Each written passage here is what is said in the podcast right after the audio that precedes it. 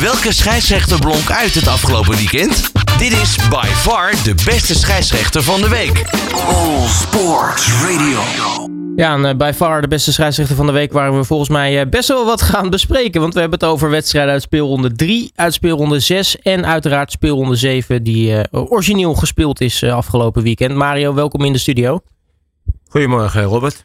Um, ja, volgens mij zijn, is er veel gebeurd deze week. Er zijn veel wedstrijden gespeeld. Uh, laten we misschien allereerst even kort uh, door de weekse programma erbij pakken. Wat, wat, is jou daarin opgevallen eigenlijk? Ja, dat was eigenlijk vrij, vrij rustig. Er was ja, één keer een situatie bij, bij PSV tegen, tegen Go Ahead. En dat was een, een situatie dat Noah Lang een strafschop verdiende in het oog van, van veel mensen die en op de tribune zaten en tv kijken.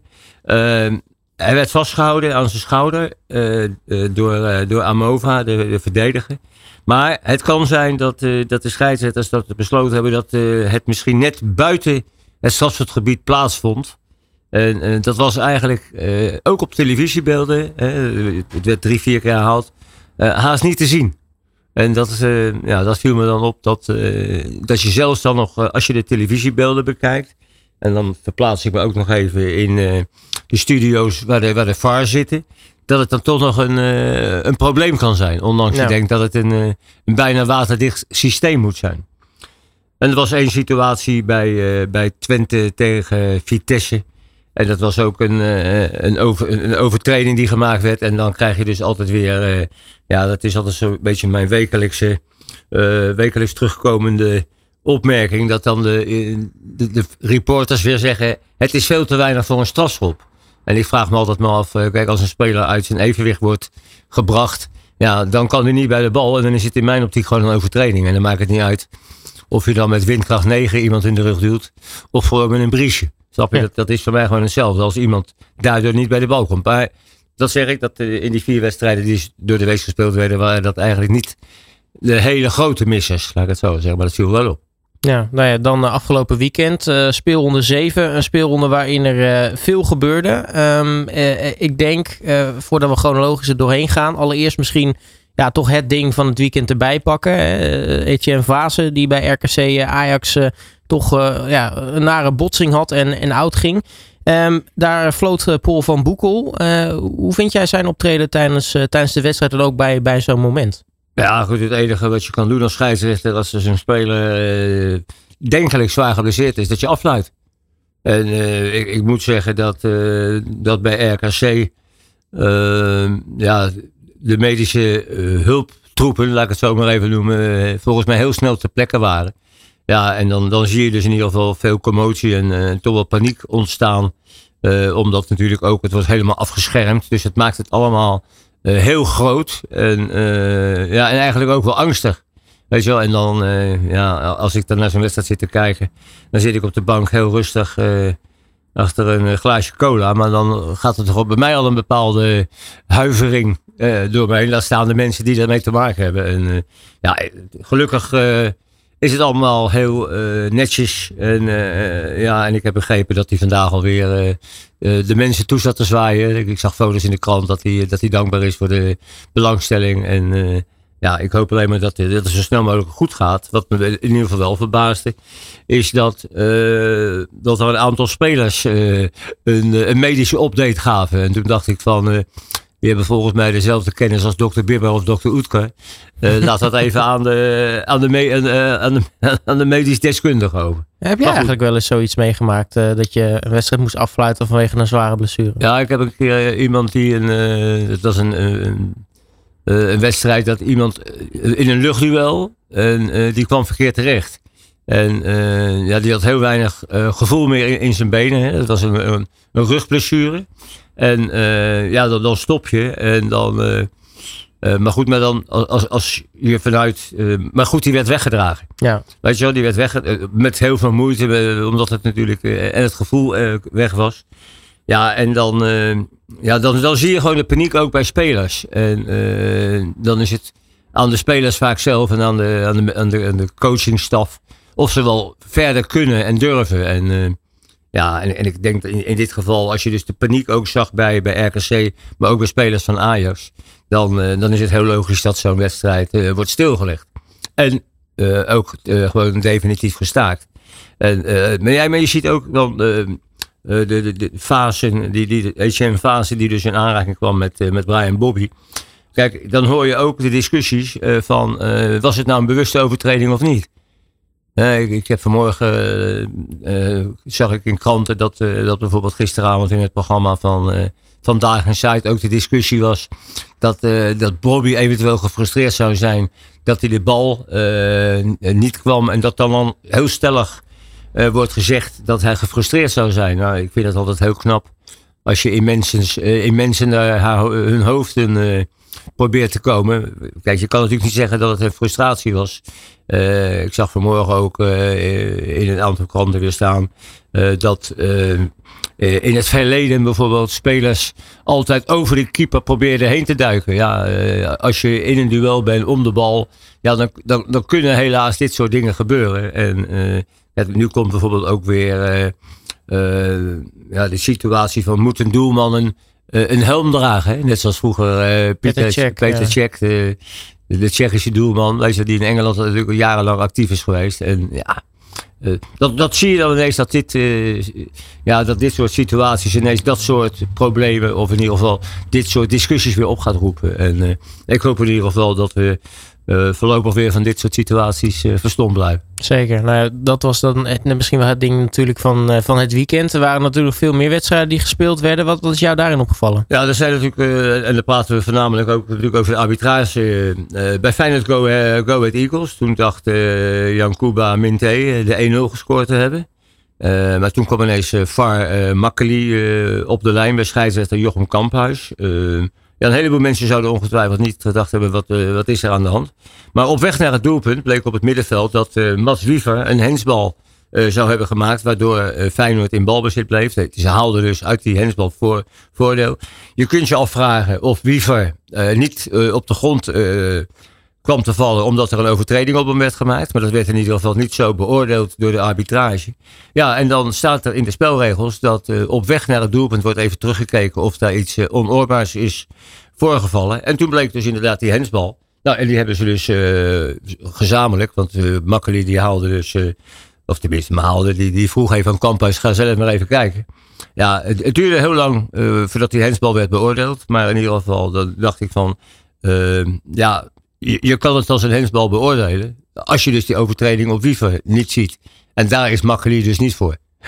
Dus, uh, maar goed, daarom zeg ik van, uh, dan, dan, dan kan dit gewoon uh, door de beugel. Het was ook zo bij Feyenoord Ahead, dat de situatie voor dat doelpunt ook twee, te, twee tegenstanders met de hoofden tegen elkaar kwamen. En ja. toen zag je dus in het strafschopgebied dat Mats Del van, van Go Ahead Eagles in het, ja, bleef liggen. Dus het doelpunt werd gescoord en toen zag je dus de speler op de grond liggen. Er is een uh, instructie dat als spelers met de hoofden tegen elkaar komen en de scheidsrechter beoordeelt dat als uh, ja, gevaarlijk, dan gelijk affluiten. ik weet niet of Kamphuis, die vond ik niet zo heel scherp fluiten, dus dat hij, dat hij misschien ook daardoor deze situatie miste. Maar het had zomaar gekund dat, dat hij die wed, wedstrijd gelijk had stilgelegd toen die hoofden tegen elkaar botsten. Dus dat was even bij de wedstrijd van, van Feyenoord. Uh, bij PSV uh, Volendam. Uh, ja, dat viel mij op dat er een, duel was tussen uh, Lengwingio Zeefuik van Volendam en, en Olivier Boscali van PSV. die waren in duel met elkaar. Uh, Zeefuik die leek een overtreding te maken, maar scheidsrechter Arnold Lindhout ja, die, liet, die liet doorspelen. En ja, toen ging dus die Zeefuik eigenlijk alleen op het PSV-doel af. Ja, en toen uh, werd hij eigenlijk door, uh, door Boskali gewoon getorpedeerd. En voor iedereen was dat gewoon een rode kaart. Maar ja, voor Lindhout en voor assistent scheidsrechter Siska Overtoom, die op drie meter liep. Ja, en de VAR, en dat was in dit geval Nijhuis. Nou ja, goed, daar hebben we het in dit programma al vaak over gehad dat hij volgens mij uh, ja, bij het beoordelen van, van, van overtreding in ieder geval op een andere, andere lijn zit dan, zijn collega's. Die greep ook niet in. Ja, en toen dacht ik bij mezelf van, ja, hier laat je gewoon een, pure rode kaart liggen. En uh, ja, dat, dat, dat, is voor mij eigenlijk onbegrijpelijk.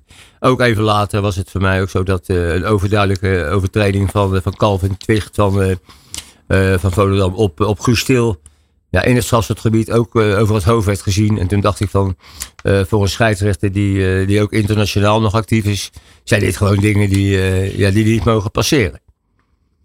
Nou, met jouw goedkeuring ga ik ook gelijk even naar de, naar de zondag. Zeker, zeker. waar FC Utrecht tegen Almere City ja, speelde. Ja, als daar de prijs voor de meest inconsequente wijze van arbitreren, als die had bestaan, dan had hij, had hij in ieder geval. Nee, dat was, het was zaterdagavond trouwens. Had hij zaterdagavond naar, naar scheidsrechter Edwin van der Graaf gegaan. Ja, het meest aantoonbare voorbeeld daarvoor was dat. Jan Kitela van.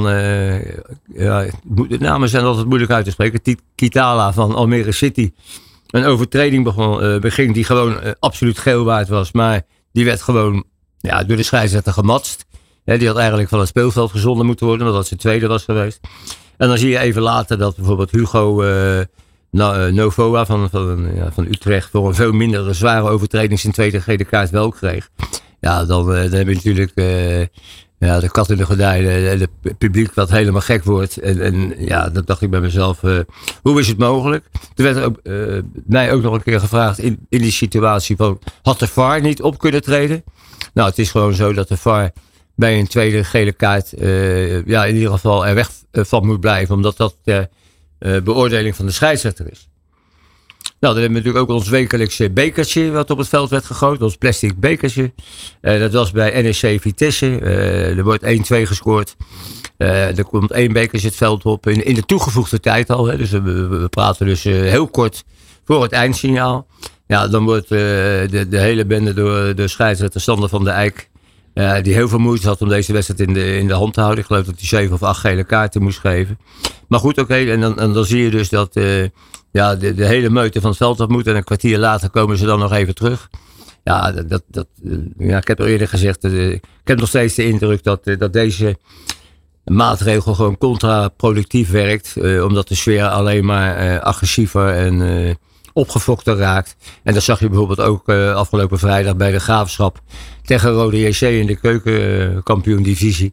Een wedstrijd waar eigenlijk niks gebeurt. En dan, dan zie je één één leeg plastic bekertje. En, dan, en, dan, zie je gewoon dat, ja, dat publiek gaat er natuurlijk ook op een gegeven moment, uh, die gaat zich eng afreageren, maar die gaat er ook op reageren. En ja, dan, ja, dan denk ik bij mezelf, jongens, zitten, laten we in ieder geval voor, voor heel zwaar vuurwerk en voor gekke dingen. Wat een paar weken geleden, of twee weken geleden bij Ajax eh, tegen Feyenoord gebeurde. Dat vind ik helemaal logisch, maar dit, nogmaals, contraproductief. Nou, de, de laatste eh, twee situaties bij Excelsior Sparta, de Rotterdamse Stadsderby. Uh, Redouan El Yacoubi van Excelsior, die kreeg een gele kaart.